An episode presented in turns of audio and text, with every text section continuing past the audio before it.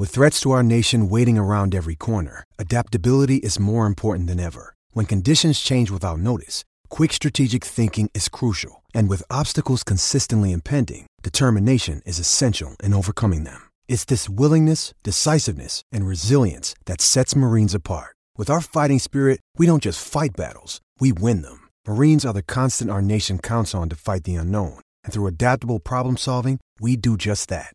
Learn more at marines.com. Welcome to the WFNY Cornercast, a podcast that takes an in depth look at the Cleveland Guardians baseball team and farm system. Presented to you by the WaitingForNextYear.com network of podcasts. Here are Gerbs, Mitch, and Ethan.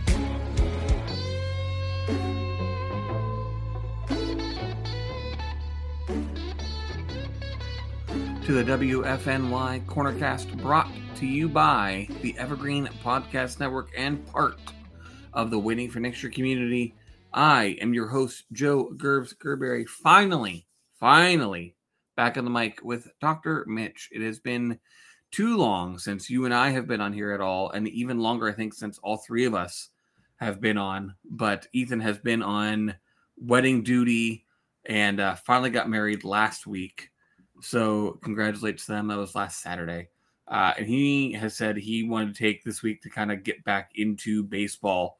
So I think he is going to be back on the pod to do some three man uh, next week. But uh, Mitch, it's great to have you back. Uh, what have you been doing other than uh, watching baseball over this time that you, we've uh, been been taking care of things? What are, are you watching other things? Or are you watching uh, just just streamlining Guardians baseball into your veins? I, I've been watching not just Guardians baseball. I've been watching a ton of baseball. I've had quite a bit of time on my hands. I uh, I took a big board exam on uh, the the 22nd of May, and uh, we just started school back up on the on the 19th of June. So I had like this four week stretch where nice. I had no school responsibilities, and um, yeah, I watched so many movies. I uh, I'm crushing the Broken Earth trilogy. You familiar?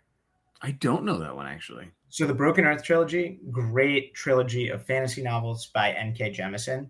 Okay. It won. So they came out, I think, in 2015, 16, and 17, and they won, I think, the Hugo Award for best like science fiction novel every year. Nice. Like she just swept them back to back to back years. Maybe it's the Nebula Award. It's one of the two. Um, but they are absolutely like up to the hype. They're like truly incredible. And I'm not even a huge fantasy guy. Um, yeah. But like for anyone who reads like and likes you know powerful human stories and also like doesn't mind fantasy or likes it. I'm awesome. a big fantasy person, being that I am now in I am DMing two and in a third D and D campaign. So you know that's basically where my life has been nice. since uh, if, if Guardians Baseball is not on, I'm basically deep in the D and D lore. So uh, yeah. that is that has been my life. So it's uh I've never played, but like I have a bunch of friends who play, and it it seems like just like a lot of fun to kind of forget about your life and yes, it yeah. the escapism is really great, and mm-hmm. luckily I do all of it with like close friends and family. Like I have one that literally is like family. It is uh my wife Karen and her brother uh and sister in law are in that campaign, so it's it's nice to like we can just like chop it up with friends, you know, with family, and it's like it's nice little like safe space and all that stuff. So yeah, it's, it's like a board game that like doesn't end. Like yes, and I and because I am in charge, I have it built to where it basically will never end unless I want it to. So wow, must be nice to have that kind of power. It's it as a person who has problems with giving up control. It's really nice for me to have a universe that I do. So I wish we had more control over the Guardian season this year. That'd be oh, that's a nice tie-in. Thank you. Uh, that was good. That was good pullback. That was a good, uh, you know, the kite string on that one.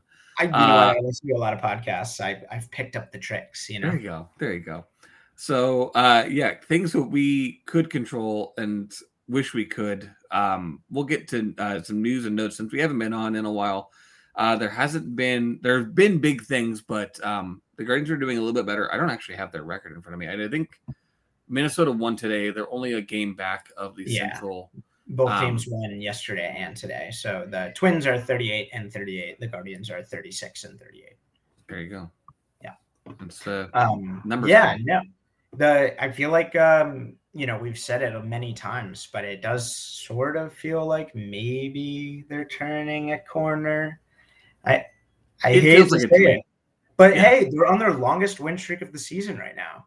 Yeah. I was gonna say this is their first series sweep of the season, Yep, and they've won four in a row. right? Um, kind of sad that that's the longest win streak, but uh, hey, you know, You know, we say it a million. We we say it like every offseason or like after every season. Like Terry Francona's teams are always better in the second half than the first half. yes. We say it every year, and then we continue to freak out like every April and May. It's like something's got to change. What's the problem here? And then like, I mean, I hate to be this guy because like everyone's panicked still, but I don't know. Let's let's see what happens. You know, it's, it seems like Yeah. things are going a little better. yeah i i'm i'm always a i try to be an optimist I feel like i'm more realistic on things i i love and hate that the team is in the al central Mhm. because it it it allows them to always be in it but it doesn't allow for them to get a real vibe as to where they stand in the major leagues in my opinion yeah. you can always you can always say like at the end of the year like hey we made the playoffs hey we made the playoffs and then Right. it's you know you're yeah but you barely finish over 500 Yeah, Last I year not the with course anything, of the obviously. Season, I bet like if you know a team that played a really difficult schedule, say like the Rays and the Guardians, finished with the same record, which obviously isn't going to happen. But like maybe you'd say, okay, the Rays are a few games better because they play the tougher schedule. I don't think like, in my opinion, it's always just like maybe just knock the team down a half tier. right But like it does feel like, you know, they haven't been seen as kind of legitimate contenders for quite a while, uh, despite like consistently winning the division. I mean, they won the division in in what 16, 17, 18, not 19. They made it in 20. They did not in 21. They won it in 22. So, I mean, more often than not, they win the division. But I, I think they haven't really been seen as a true contender probably since 2018. Yeah. Um, so, you know, we'll see. I- They the first thing is, as you said, they got to win the division. They got to do it, and it's very winnable. And it's because they're in the Central, which is nice. But yeah, I don't think they're going to be looked at as as legitimate until they they dominate a bad division. Right. Until yeah until you have well uh, what was it the uh, somebody had posted uh a tweet in our discord that like every other division has at least a like five game lead and the al central is the only one that's below that. And even then like i think most of them are double digit games. Yeah. so. There's some fun division winners right now. I don't know if you've looked around that much, but um, the Rangers are still in first place. The Reds are now in first place, and they're uh, 40 and 35. And the D backs are 46 and 30. So the reds are the the reds are the big one that you you know you got to be excited about I I think the D backs are pretty exciting too. I mean, I'm not a big like West Coast guy, mostly just because it's like too late at night. yeah But I mean, playing them, it just they seem legit, and it's they the do they have as a big fantasy baseball guy, um, I have various uh, D-backs on my uh, rosters littered throughout. So I I am Yeah. like I am excited about uh, Jake McCarthy has been has been playing really well since he got called back up. He's like It's a deep league. he's running all over. It's a Yeah. dynasty league, so Nice. Yeah, you need those stolen bases. He's got 15 of them this year. right. But yeah, no, I mean they're they're just like Corbin Carroll's just been everything He's they been- possibly could have yeah. hoped for and then some. I mean, like we are going to talk about it, but Jose Ramirez in his last 30 games has a 151 WRC plus, and he's looked like Jose Ramirez. He's batting 324, 350, 586. This is over again the last 30 games, 117 plate appearances. Corbin Carroll on the season has a 156 WRC plus. Yeah. Um, he's been worth 3.4 WAR this year, and and they have a, a several other players that are worth uh, at least two. I mean, they've just been surprising, Yeah. and it was good. It was good to see them. I I like that we get to play every team. Yes, I, I I do like the balance schedule. It is Yeah. nice to like have those unusual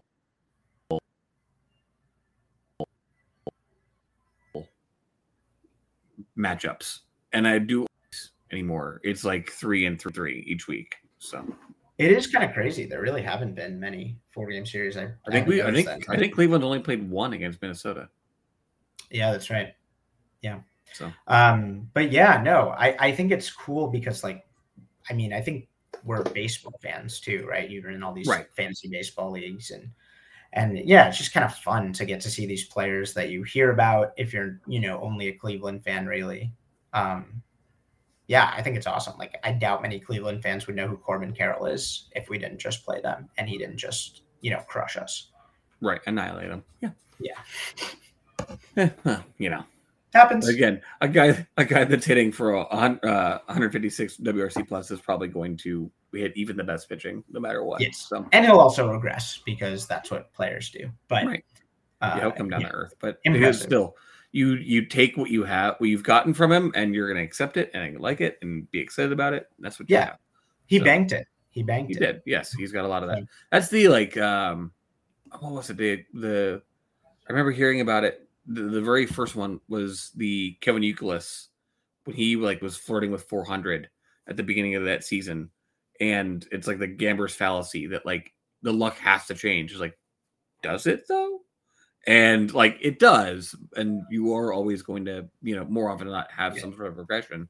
But those stats are are banked. You know, like if you have a bunch of hits in the beginning, you may, you know, you may regress a little bit, but you still have as good of a chance as getting a hit, you know, later on in the year.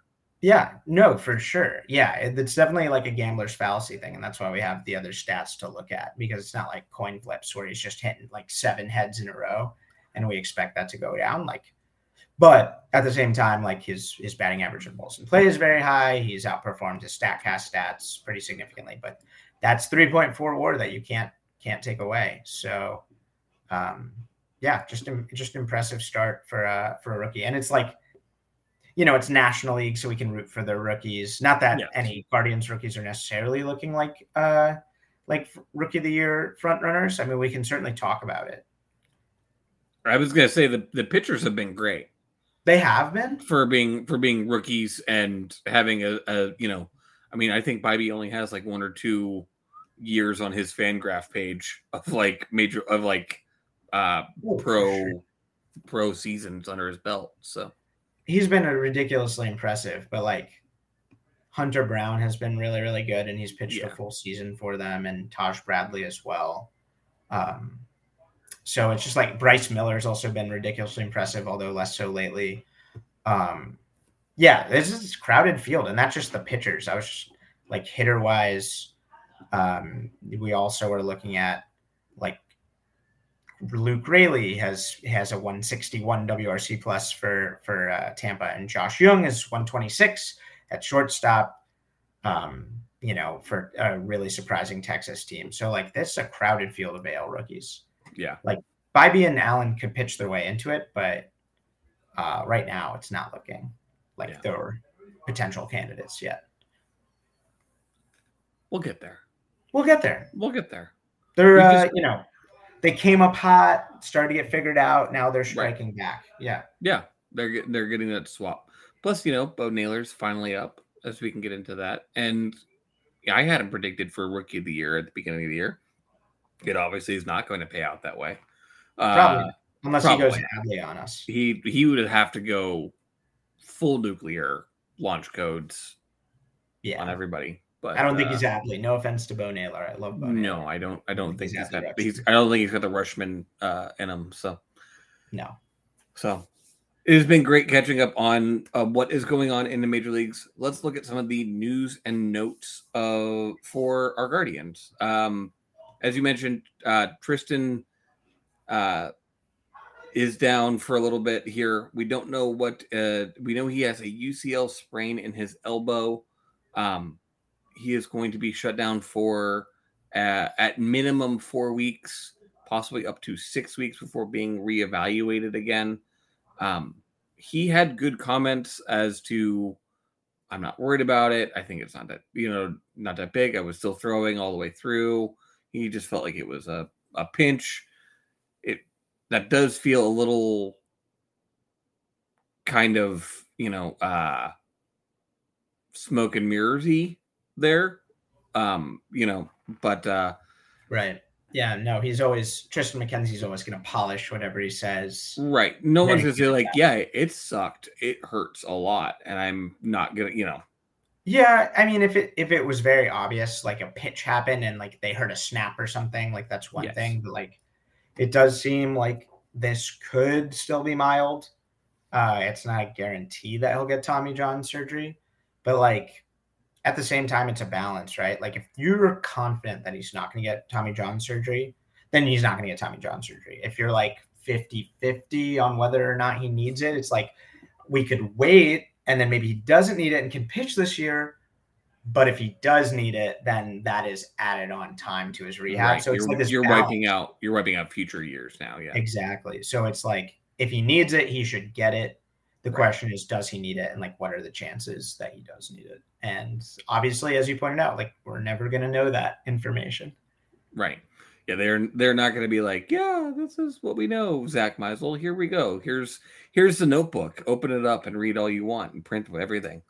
Yeah, no, I think uh, the Steven Kwan leaked diary is a pretty blue moon uh, situation. I don't see that happening again in this case. Wow, what a what a weird day on the internet that was.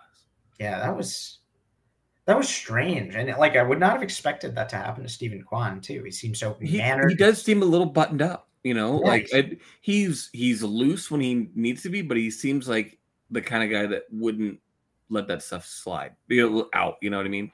Yeah, exactly. Like he, but uh, you know, everyone makes mistakes, and it like ultimately, like, I mean, it wasn't that big of a deal. It was just surprising. Yeah.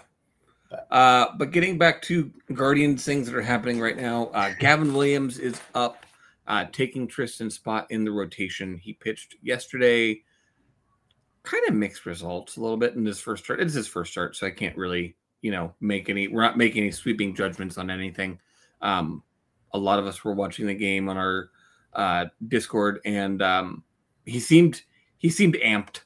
Uh, he was hitting a high 90s on his uh, on his fastball, which he has the 100, 101 that he can uh, pump in there. But the command seemed to be off a little bit for Gavin yesterday. Um, he just wouldn't didn't have the feel for getting the fastball in the zone.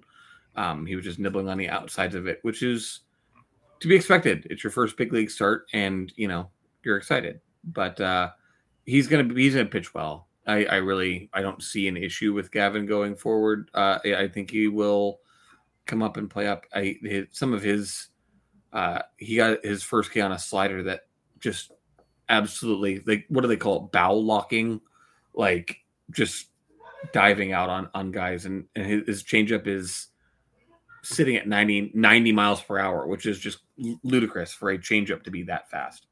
Um, yeah, I mean, in the first game, like he didn't get as much swing and miss as we were hoping, but like you said, he just wasn't executing pitches for large swaths of his his outing. Like if you look at his zone percentage and in that game and compare it to league average, it was actually higher than league average. But the problem was he would he would come out and throw four fastballs out of the strike zone, and then maybe he would you know he locked it in later. But like the problem was he bunched up his his lack of command, and you know I think we can pretty confidently attribute that to nerves, or at least a lot to nerves. right. He's not he's not a command artist. He's not gonna be like a early career Shane Bieber up there ever. Right. At least not for a long like if he does, he is like a self-actualized ace at that point. Um but yeah, until then, he, he- he's gonna walk guys. It's just you hope he can get the chases, you hope he can get the whiffs. Um it's one game but uh, you know, look for that next time. That's like the thing to watch is is our guys chasing his pitches? Is he consistently uh, getting ahead of guys um, rather than just you know l- you know losing guys, just losing focus for a while? Um, and he and he does he, he is susceptible to the home run. Like that's going to happen too. I mean, that's what happens when you throw whatever fifty five percent fastballs, um, Right. And you're pounding the zone which he did. Again, like he pounded the zone at times. Other times he couldn't hit this broadside of a barn. Right. Yeah, it's just something to watch. It's not what we were hoping for, but it's not like it was terrible. No, it wasn't. A, it wasn't a bad start. It was a decent first start. So, Yeah.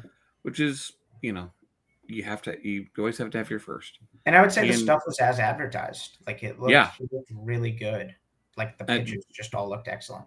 The yeah the the fast like the the speed was there. The breaking stuff was unhittable and Did you see that first GIF on Pitching Ninja, like his first career K? oh Uh, yeah no I put it in the uh I I put it in our in our game thread when it came up and uh yeah that uh, perfect 98 pitch.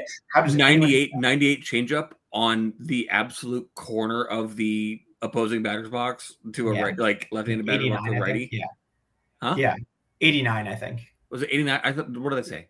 You said ninety eight. Ah, well, yeah. Change changeup. Yeah. Dyslexia. But- But yeah, that was nasty, Yes. nasty, and like, yeah, I mean, hopefully he gets you know his command and he gets more comfortable, and you know between him, Bibee, and Allen's like exciting, not just for this year. Like we've got a lot to look forward to.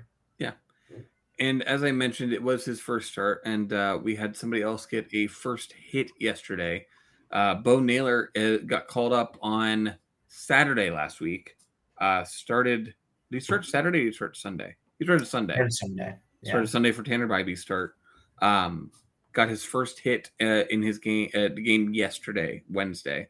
Um, It was a big hit. it was it was big late in the game, uh, and and helped uh, helped get them an extra couple runs there. Um, gave them the lead, right? Like ultimately, like it led to. I think he scored Kwan- the I think he scored the the winning run. Yes. Yeah, the go. Yeah, because Kwan was up next, or Yes. maybe in two batters, probably next, and then hit the hit that ball down the line. Yes. Pretty Um, exciting. Yeah, no, and, and there was video of Josh just absolutely beaming, like in the in the dugout up on the top step, and that's that's what you that's what you you know, as a baseball purist, that's hundred percent what you need and what Yeah. you want as, as a guy, and that's I think both of them being in the clubhouse right now in the locker room is just absolutely fantastic and exactly what Bo needs because I as much as he needs learning at this point going Sunday, Tuesday and then most of Wednesday with no hit like needs that big brother to help him out a little bit and you know tell him to calm down. And uh and speaking of he was he's looked better at the plate. He was he started out looking really rough. Uh, he has a over 14 plate appearances so obviously you know super super small sample size. Uh, but he has a 14% walk rate but a 35% k rate right now.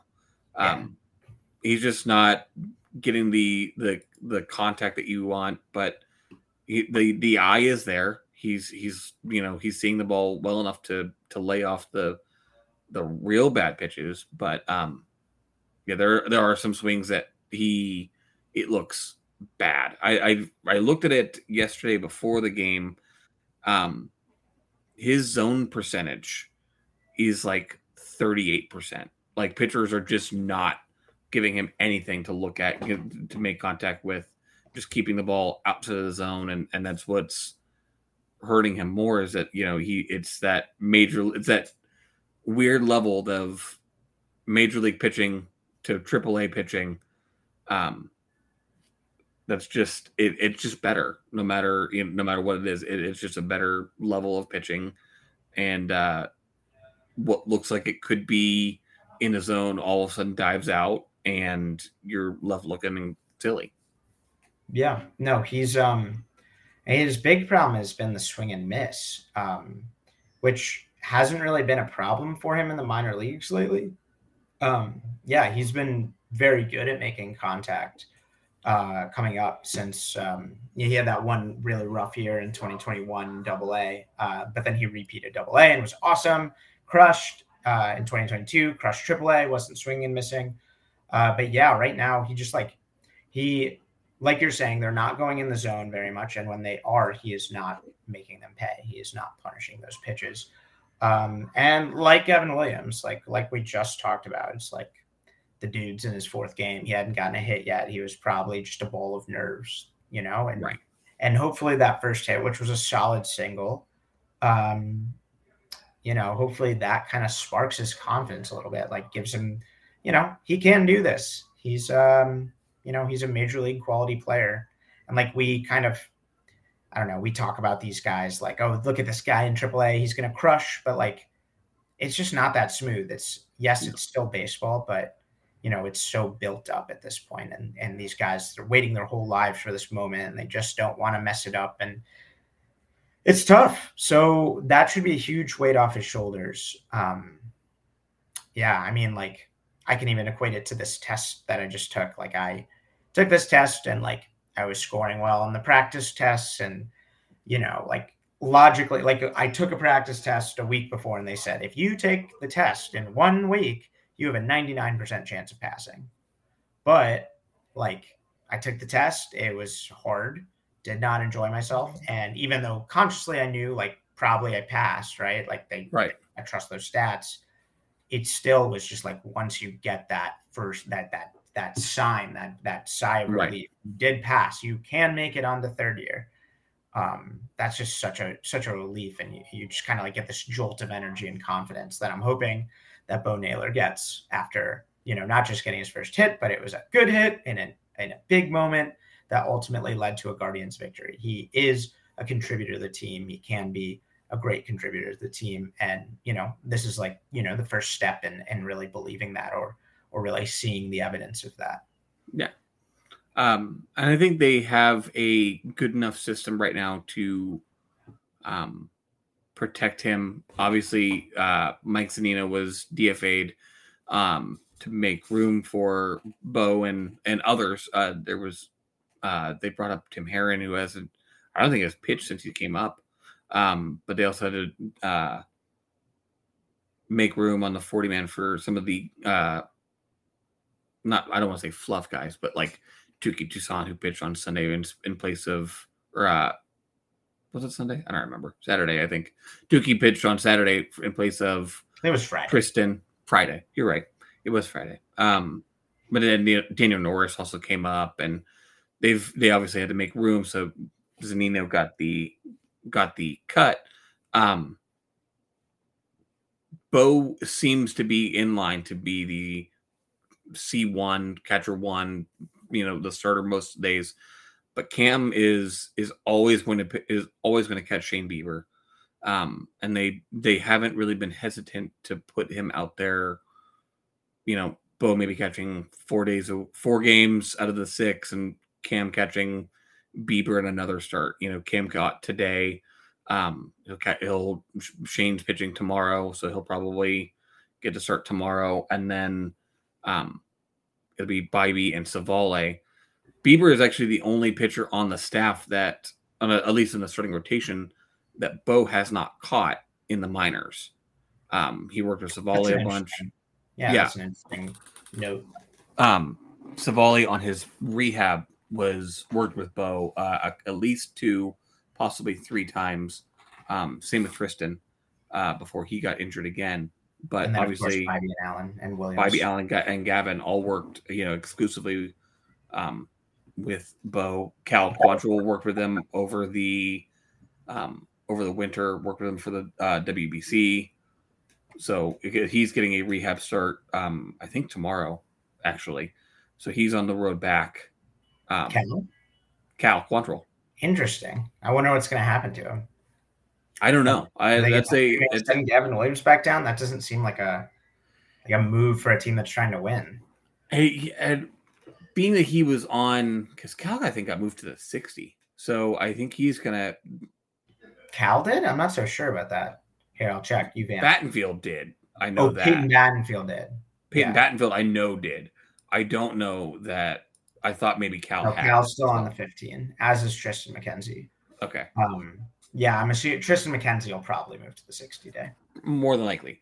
Um, but yeah, I, I- I can see a world where Cal still, because of the link still, even even though he wasn't on the 60, it, it wasn't a weird thing for me to think that he was. I guess is that what I'm saying? So I can see where he's getting like probably three rehab starts, which is still three weeks away. Yeah. So see what Gavin has in this month and see where he's at, and then maybe Yeah. bring Cal up and and swap out some of the Allen Bibee. You know, rest him a little bit, you know, I don't, I don't know. They said they're not going to go with a six man rotation, which I think is kind of foolish. But right.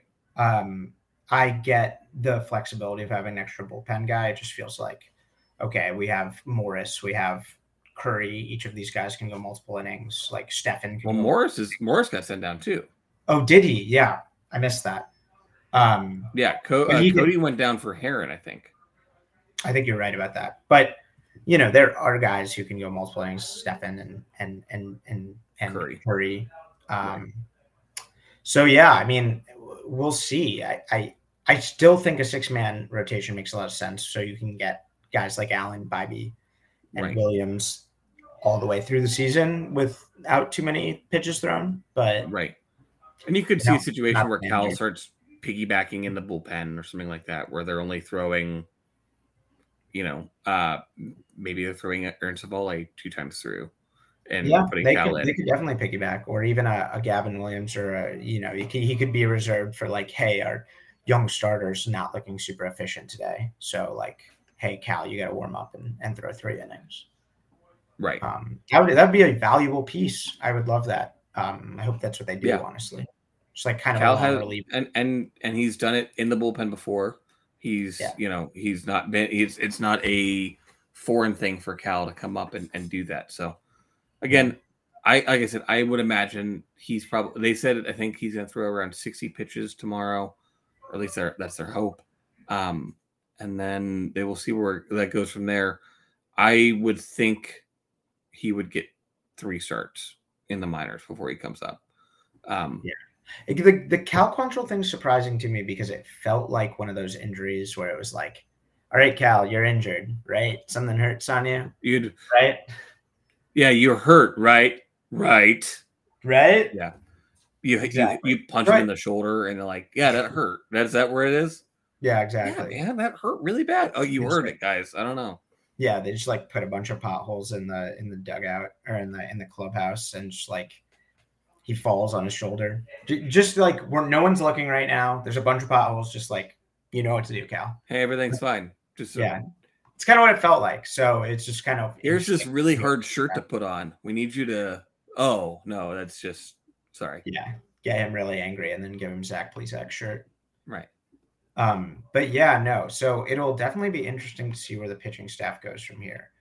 Um, because I was kind of shocked they brought up Gavin Williams, right? Like it did feel like, especially now that we know that Cal Quantrill's coming back, like, you know, it did feel like a Hunter Gaddis getting a start or two situation. I I I mentioned it the day it was the day it got announced. I brought up and I was like, "Where is like I haven't because I I I shut down for the the West Coast trip because I like I'm like I go to bed at like maybe nine o'clock if Yeah. not earlier sometimes. He says and- it's 21 p.m.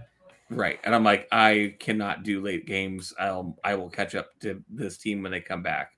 And so my my brain just shut everything off for a while. And um i didn't know where i just didn't know what day gavin had pitched on. I'm like is this a possibility that he could come in a, a pitch today or a pitch on wednesday and uh and then it got announced that day that he was coming up and i 100% was with you i really thought it was going to be another uh, gaddis day Just like a a- bridge guy. a Curry a, a Curry opener where he pitches two or three innings and Mhm. then hand it off to whoever, um, and, and just get us through, you know, a Triston like looksy as opposed to whatever. Um, but and and then even more so we're more so surprised when they said, "Oh yeah, Cal's going to do a rehab start." Like, Yeah. I didn't even know he was throwing up throwing bullpens. I hadn't heard anything from Cal, and now all of a sudden he's getting rehab starts.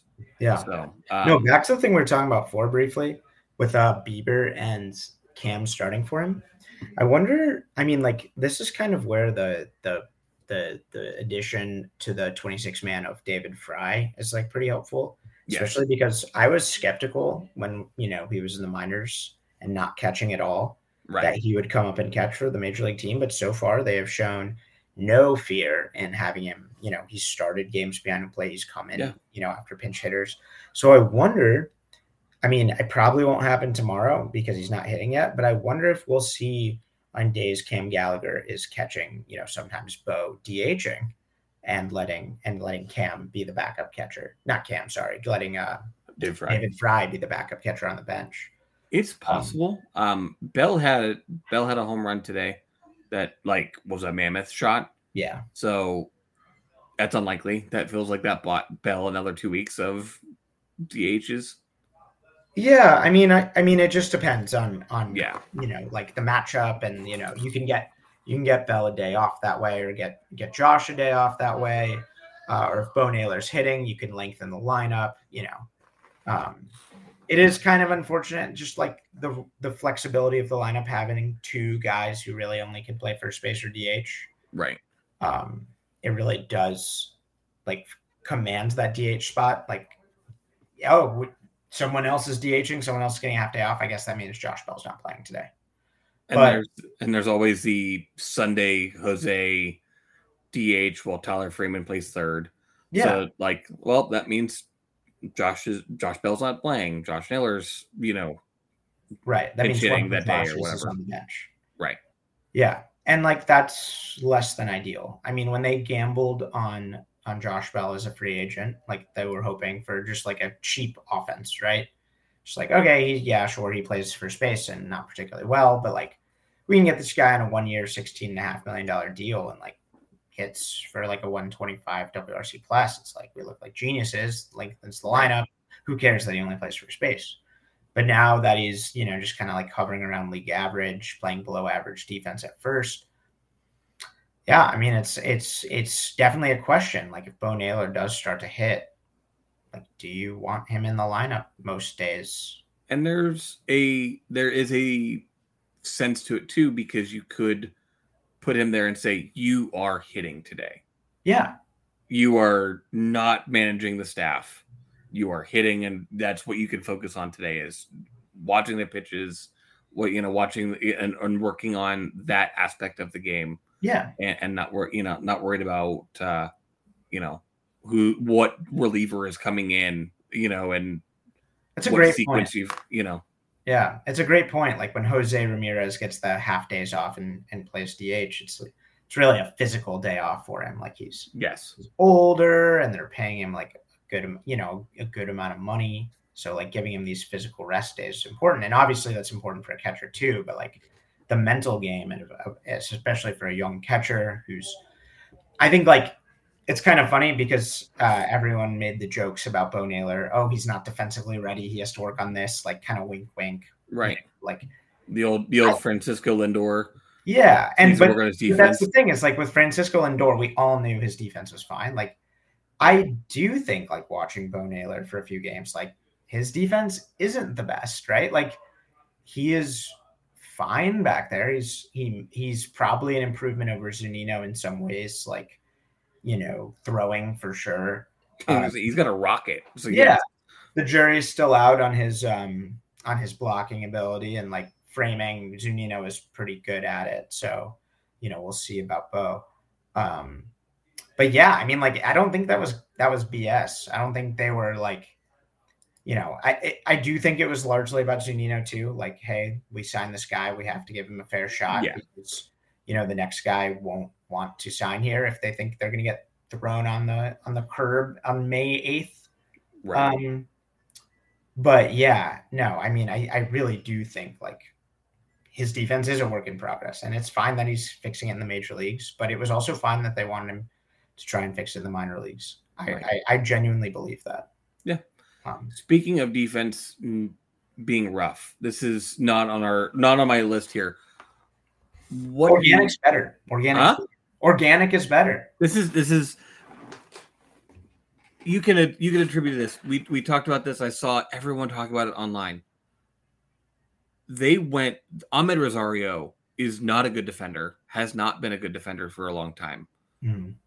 The broadcast today went in on Amed Rosario in a way that I've never heard the offense the the home broadcast go in on a home player ever Yeah. the like the quotes being let me bring them up because i didn't have them because i didn't i didn't think we were going to talk about this but i was i i, I want to like bring it up just Yeah. It was, it was it was something to the tune right of like you know, some guys have what it takes to play shortstop, and I'm not sure Amed does, right? I mean, that was yeah, that was uh, the gist of it.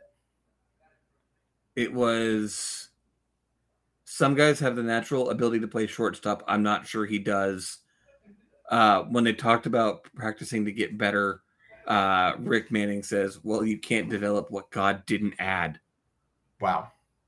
Like those are those are big those are big things. And even like Andre Knott was who's like as in the tank uh, for the players as you can be in that kind of a role. 'Cause And you just have to be. And you have to be. Fred. No, I'm to be this is- clear, that's this is not not, a, criticism at all. yeah, You that is, have- is not meant to be a slight for Andre. He Yeah. he he has access well beyond what we have. He's been Ahmed's home in his job like, is to maintain relationships with the players. right a hundred percent but job. even he was like this is rough guys and when when does this happen for Amed? When mean- when when does this move out of The- everyday spot happen? Does it happen before the trade deadline? Does it happen at the trade deadline? Are we know, getting maybe to a, a Franmil spot here? Yeah. No, maybe this is me reading a little too much into it, but like the fact that Andre can say that and like not worry about it harming relationships, like might mean that this is common knowledge. This is the common sentiment in the dugout at this point that yeah there are good defensive shortstops on this roster, and then there is Amed Rosario in a different category. He is not Right. one of them.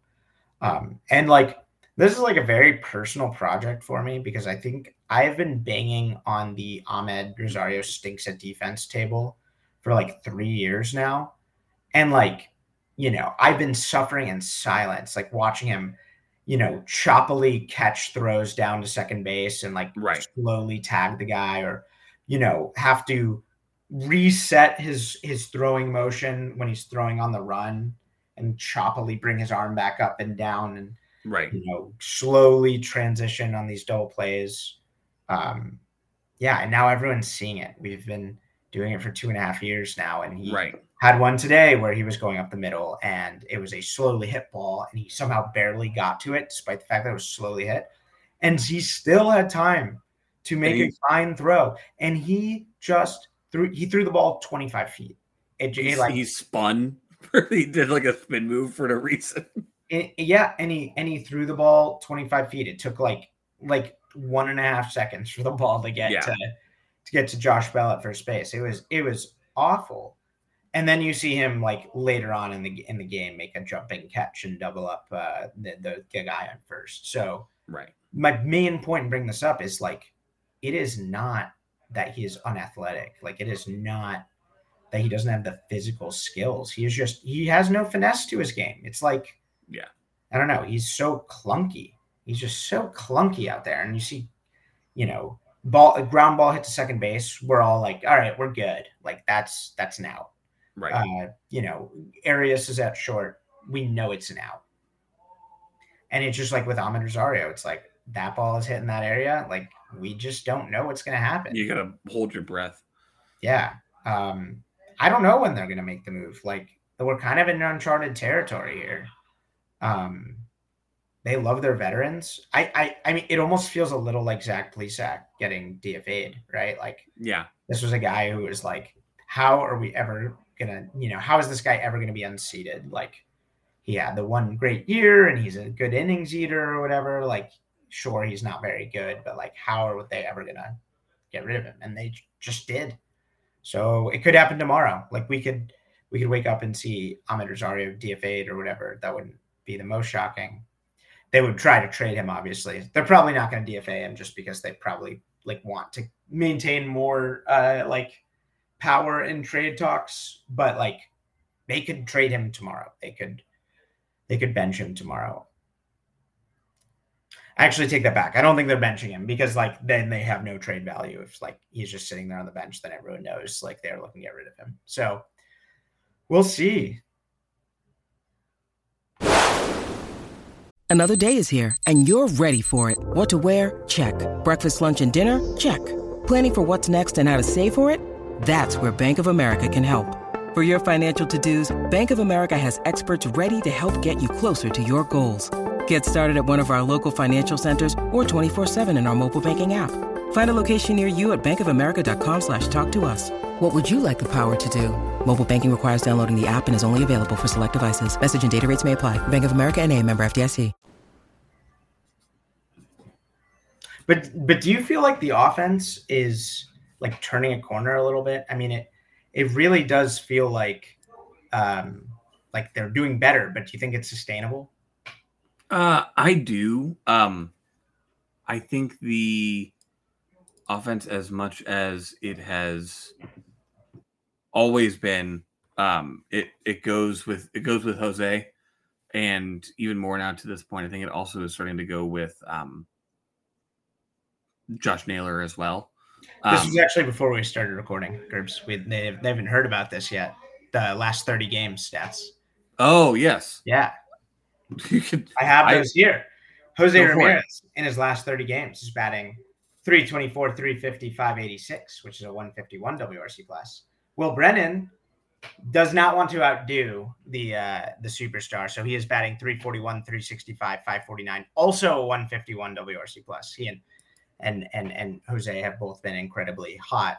Obviously, Jose has more plate appearances, so he has been the more valuable player. But in between them, Josh Naylor wants to outdo them. He is batting 402, 434, 557 in his last 30 games, or in the last 30 days, I should say.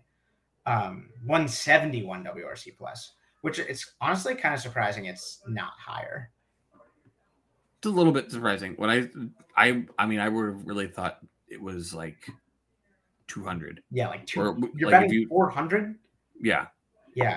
I mean, I guess it's just like the home run power still quite that hasn't quite been there. He only has two homers over the last uh, 30 games, but like I'm not complaining. Like he has just been no, an absolute dynamo. And like the phases of him just flailing at everything, just like going up there and trying to play hero ball, seem like they're happening less and less frequently. He had a game the other day where he had three strikeouts, and it, it really did look like he was pressing to try and be that guy. yeah, Um, but yeah, I mean, th- those those episodes have become fewer and further in between. yeah. He doesn't seem to be quite the hero ball anymore, which is nice. Um, Yeah. the you know, trying to trying to hit a, a five run home run that was uh happening early on in the year.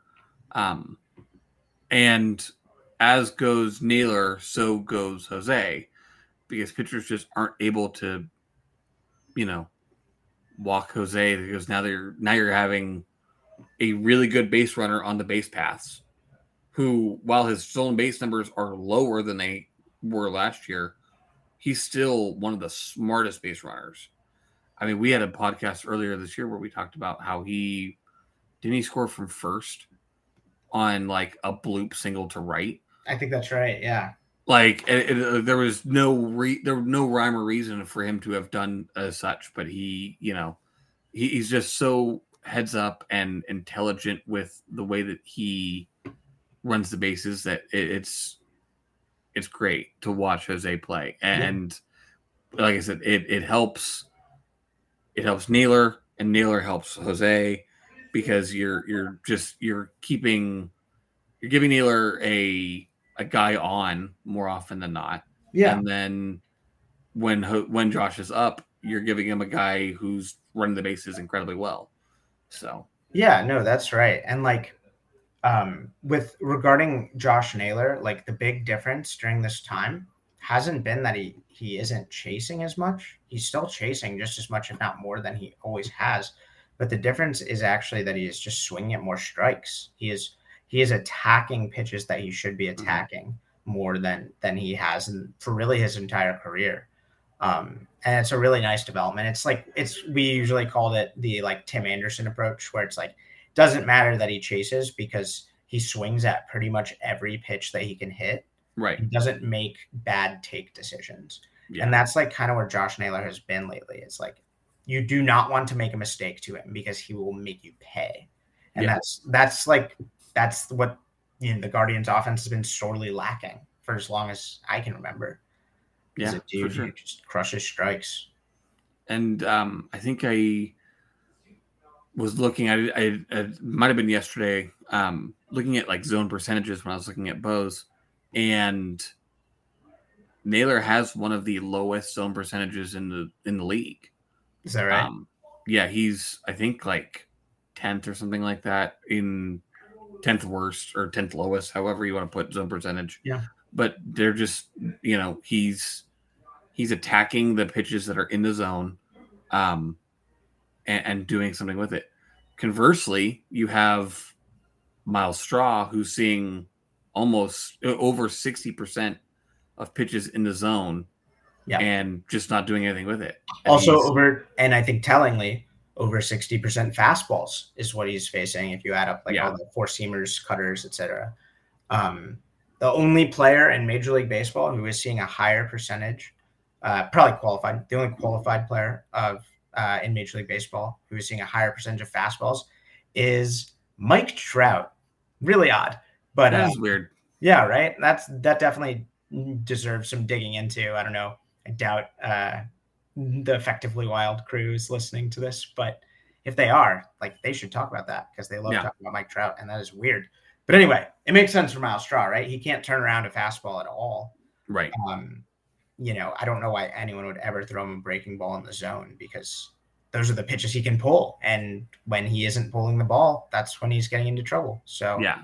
Like I say, we I loyal loyal listeners of the cornercast will know my bemoaning of Myles Straw's inability, seemingly indifference of pulling the ball. And um last year was, I think, the lowest of his career, and it's even lower this year. I think it was at 26% last year, it's at 20. He's just not putting anything, any kind of authority into the ball this season. Um, and, and pulling it in the right field. Today he almost had a he had a triple um, that was almost his first home run as a uh, seven out of 30 Guardian. ballparks. yes, and um, it was the first pitch that I remember seeing him like get a hold of almost this whole year, and the you know it, when he's like that, you could just you play him like he's a lefty. You play him shaded to right field. You can, you know, you can't do the you can't do the the rover anymore in right field, but you you could easily have you did it last year and you, you could easily have done it this year if you were able to. But Yeah. um I mean, they said they said today on the broadcast they're playing him like a dead pull hitter if he were left-handed. Like that. Yeah. and yeah, I mean, if you're It's only telling. hitting the ball, Yeah. if you're only pulling the ball twenty percent of the time, I mean, we've talked about it ad nauseum, but yeah, they can just play you in the spots that you hit it. If you hit it in the same spots every time, like right. especially if you're not someone who just like is crushing the ball. Like at least with Josh Naylor, who I think has this problem a little bit. Um, but Josh Naylor like crushes the ball. So it's like, all right, you know, it's gonna go over their head. It doesn't really matter where they're Yeah, playing it, but that's not Myles Straw's game. for sure. Yeah. So All right. but he's been disappointing. Um, we were all high on him coming into the season. So and then he started off well once again, and and and he just it just hasn't happened for him. He's probably a fourth outfielder going forward. Yeah, I think if if Will Brennan was healthy, I think you kind of got to start starting him in center field. Yeah, I I personally think I would start Kwan in center field over Brennan. I think Kwan's the better Sure. player. Um, They seem to be hesitant to do that though. Kwan is just like man left field. Yeah. and they they they haven't really like been playing other guys there. But like Will Brennan can play left field, um, like that. That can he can definitely do that. He's a career outfielder. So Yeah. throw Arias every day out and right. Um, and I, and I say this like I want it for Straw because I really like the way he plays. Um, Yeah. But as as long as he can't turn around a fastball, like to save his life, like guys pumping the same pitch every every pitch, an entire plate appearance, 95 mile per hour fastball inside part of the plate, and you just Right. can't do anything with it. Yeah. And when you're at that point, that's when I'm starting to lose hope, right? It's like we all know what's going to happen, and we still can't do anything about it. That's Right. when it's time to make a change. Yeah, definitely. I agree. Um, and I do, I would like to see Arias starting more often in right field. Um, obviously, Will Brennan has been so hot that you can't pull his line his bat out. But um, yeah, I, I I would like to see more. Obviously, I'd like to see more Freeman, like to see more Arias, especially over uh, Rosario at short. But um, Yeah, once can- they once they remove Rosario from short, the whole thing opens up and everyone can get the playing time Sure. that we want them to get. Like we Right. were just discussing this in the public side of the Discord today. Uh, you were saying like you believe that Arias is one of these players that has a hard time coming off the bench that needs Yeah. to find their rhythm. And, it, it you can just see it. I mean, like anytime you he when he goes more than like two days without playing, he's just he's lost that first game back. yeah, and he looked real lost today. Yeah, Um, but but even if that's the case, like Freeman, even if like there's an a open everyday spot, like I still I still don't know if Freeman is still the better player for this year, like on this team, even if Arias needs every day. And like we can't know that because there is a person occupying short who is not going to be here next year and is just not a particularly good player. Even even when he is playing well, he is not the most impactful. Um, right. You really fascinating to see what they're going to do. you have to you like I, I'm Tyler Freeman is going to be the same way offensively, more than likely, as Amed, where he's he's not a power hitter. He's gonna like he's best serving you by getting four singles and getting on base a bunch. Yeah. And that's that's what basically Tyler Freeman's going to do for you with better defense Yeah, at short, you know, a- a- and you know, I've I've said it, but you know, if Amed goes four for five on a day and they win eight to three, yay! Like, but I don't want to I don't want to be sad about a win, but like, what are you? What else are you doing for yourself for the future by having Amed go out there and you know maybe get a, a, two hits? Like he has to have a he has to go four for five to be uh, at an above average hitter because it's just not happening otherwise. He's not hitting Well- home runs. He's not like you know. and that's how he is. He like gets all these hits in bunches, but it's just Right. like, yeah, you're you're right. I mean, he, it's one of those things because he's in the last year of his contract, and because they're trying to win. Like, if he heats up, they should play him, right? Because they want to win, and if he is if he is having these four for five games, like often ish, you know, if he is if he is in one of his tears where like for a month he bats like 360 yeah he should play like I, you're not going to get any debate for me as long as the guardians are in it they should play the players um, that are best Mhm. given everything else you know like Right.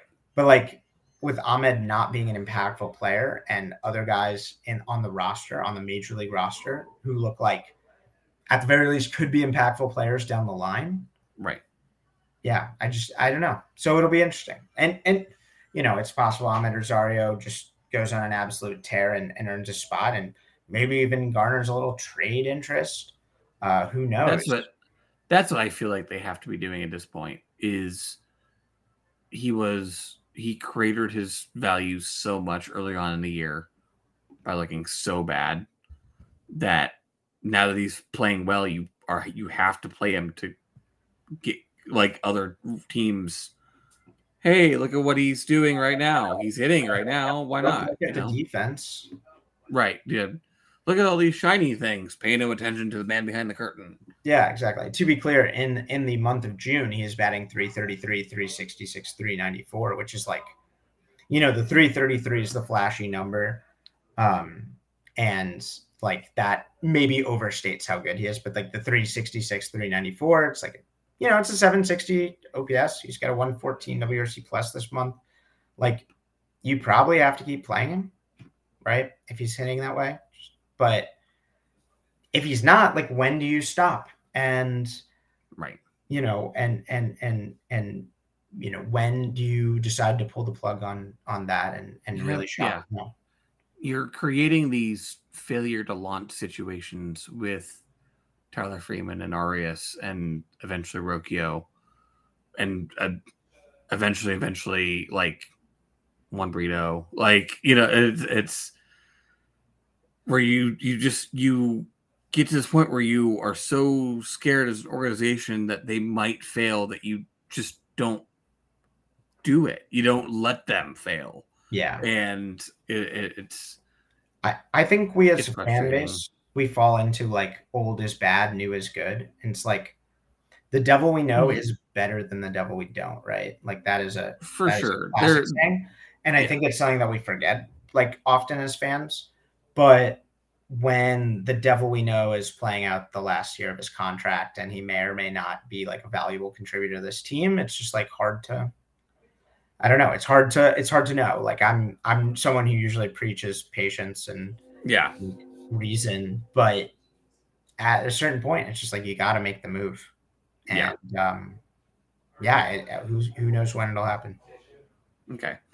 Last, I, I I agree with everything you said. Last thing we have before we get out of here because it's starting to be late at night, and I already had an internet issue that uh, I'll have to edit out in the morning. Um, where are you at with a Shane Bieber trade? I wrote for the first time in I don't know how long that I'm I'm I'm okay with it. That I think it's time that it's it needs to happen. I think that it likely will happen. Um, stating that just by control range. He's at a year and a half now. Um, this is when they do it more often than not. Um, I think what did I say? Ed Clevinger had two years of control. That's why his haul was a little bit bigger. But Trevor Bauer was dealt at the same time where at, this time in his um, controllability uh, roster wise. Um, do they do they do it? Do they pull? Uh, and it's not even pull the plug on the season because even even if Triston's out for the rest of the season, you have Cal coming back. I mean, you, your your lineup, your rotation looks Savali real young, but it still is. It's young, but it, Yeah. it's good. Yeah, it's got there's great stuff there, and there's been flashes of brilliance with the youngsters, and then Civale's looked quite good the first two times through the order. We talked about that before we recorded, but the third time through the order, guys are they have a 383 WOBA against him. Um, whereas in the first two innings, it's like 289 and 250. So like, okay, you got Savali who looks good like two times through the order. You got, you know, Cal, the whatever the fifth starter devil magic that he has. Um, Right. where he can eat innings. And then yeah, you got this talented uh young rotation that like can grow together. Um that said, I uh I just don't see them trading Bieber. I mean, if they're one game out, um, which is what they are as of 622, 2023, um yeah, I, I just don't see how you make that move. And like obviously the trade deadline is not tomorrow, it's August 1st. And if they are out of it on July 20th, sure, like please, they should Right. trade him. They should see what they can get for him because, you know, as everyone knows, two postseasons much more valuable than one. That's why a year and a half, that extra half year, is more valuable Yes. than like the first half of the year, right? Um, it's basically like two years for a good team. Um, so yeah, no, I think like if they're out of it, or if it's not looking great, or his trade value is looking really good and it's not looking great, sure. Like I think they should do it. I think it is time. But as long as they're as long as Minnesota stinks, like and we don't stink much worse than they do, like I don't see uh I don't see a Bieber trade happening just because like you know stuff is not where it is, swing and miss. It's at a career low. He's just not Yeah. getting lifts, even compared to last year when the stuff wasn't very good, or compared to his peak, I should say. Like the stuff was diminished. He was still getting swings and misses. He's no longer getting any swings and misses, and that's like the most frightening thing about the season Right. for him. yeah that's also you know baked into my worry of and, and desire to try to get kind of get out of get ahead of this for Bieber um you know just it's a lead balloon out there right now his value and, and he, I think he's got a below 7 k per 9 right now Yeah. um it, it it's it doesn't look good and you can you know there are teams out there that could use Bieber even as you know he instantly becomes their ace even with the stuff that he has because you have guys like Baltimore that is they're starting you know, Grayson hasn't looked good this year. Um, he's actually still in the minors. I think your your lead guy there is Kyle Gibson, Tyler Taylor Wells, um, St. Louis. You know, you've got Adam Adam Wainwright being what should have been last year's final season. Um, Texas lost Jacob DeGrom. Nate Eovaldi wasn't hitting like 93. Uh, you know, I mean, like Bieber can go to some of these teams and instantly become the ace as as as bad as he's been this year. Well, so, it hasn't been bad. The results have still been good, but just like some of the stuff is concerned. The the the the the underlying stats are showing that there are some issues. Yeah. Um like only five qualified pitchers have allowed a greater percent of contact in the zone, like contact per swing, uh, yeah. uh, than Bieber. Um, and most of them are not good anymore or were never good. The only one exception is Marcus Stroman, and he's a ground ball machine. So right. it's fine if guys make contact. Uh, Shane Bieber, not very much not a ground ball machine. No. Um, guys are chasing less than they ever have against him. Guys are making more contact, as I mentioned. Um, yeah, it's it's not great, but at the same time, it's Shane Bieber. Hard to count him out. Yeah. So it's just like, yeah, it's it's it's a different when do you make the decision than the Amed Rosario stuff, where it's like, all right, when do we not think like his potential value eclipses the value of like playing youngsters? Whereas for him, it's like, is he better than this? Like he definitely could be. And if he's better than this, then he's a super impactful player. Or is this, you know, are his results right now smoke and mirrors and he's not going to get any better and he's going to start giving up more dingers? Um, that could also happen. It's just kind of scary. Who knows? Yeah. But I don't see a trade happening as long as the team's close. I yeah. I I don't agree, but it's a, I cause I just I, I see it. This team does not generally look at one season in and of itself and if they have the capability of adding to a you know depth wise organization wise i think they'll do it. Yeah. And and push the push the barrel down a little bit you know down the hill. You're you're probably right. That's probably the real answer is that like if they're if they are sufficiently happy with an offer right. like it'll probably take more to pry him from their hands if uh you know he is you know in the thicket in the thick of a pennant race right? Right. Um but certainly there is a price that they would pull the trigger for. And if he doesn't get dealt i look forward to the Zack Meisel column on august 2nd saying what was offered for shane bieber and what was turned down that will just surely incite guardians twitter. Like how the heck did the braves get sean murphy? Right. But that's a topic for six months ago. Yeah. So, all right. It is now officially 11 p.m. Yes. Uh, as we are recording this, and uh, we have been talking for uh, entirely too long. So, um, even as much as I enjoy it, I, I love it. I'm I'm so happy to be doing this again. I really am. You can just tell by the you know joy that is emanating from my voice. Yeah, if you um, listen past the weariness, you can hear the joy. Right. Again, remember, um, I have two toddlers. It's summer, and uh, neighbor kids are over all the time. There's at any point in time there could be seven people in my house, so uh, myself included. So it, it just I'm, I'm tired, just yeah. old, just old and tired. But it's it's fine. We're good. Yes, we love it. That's so. why that's why we have to look forward to these one hour a week sessions. Exactly.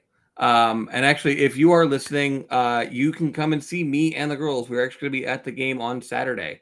Um, so if you are a Cornercast listener and want to meet me, shoot me a uh, a message or DM or anything like that. So, um, and we can uh, we can see you there.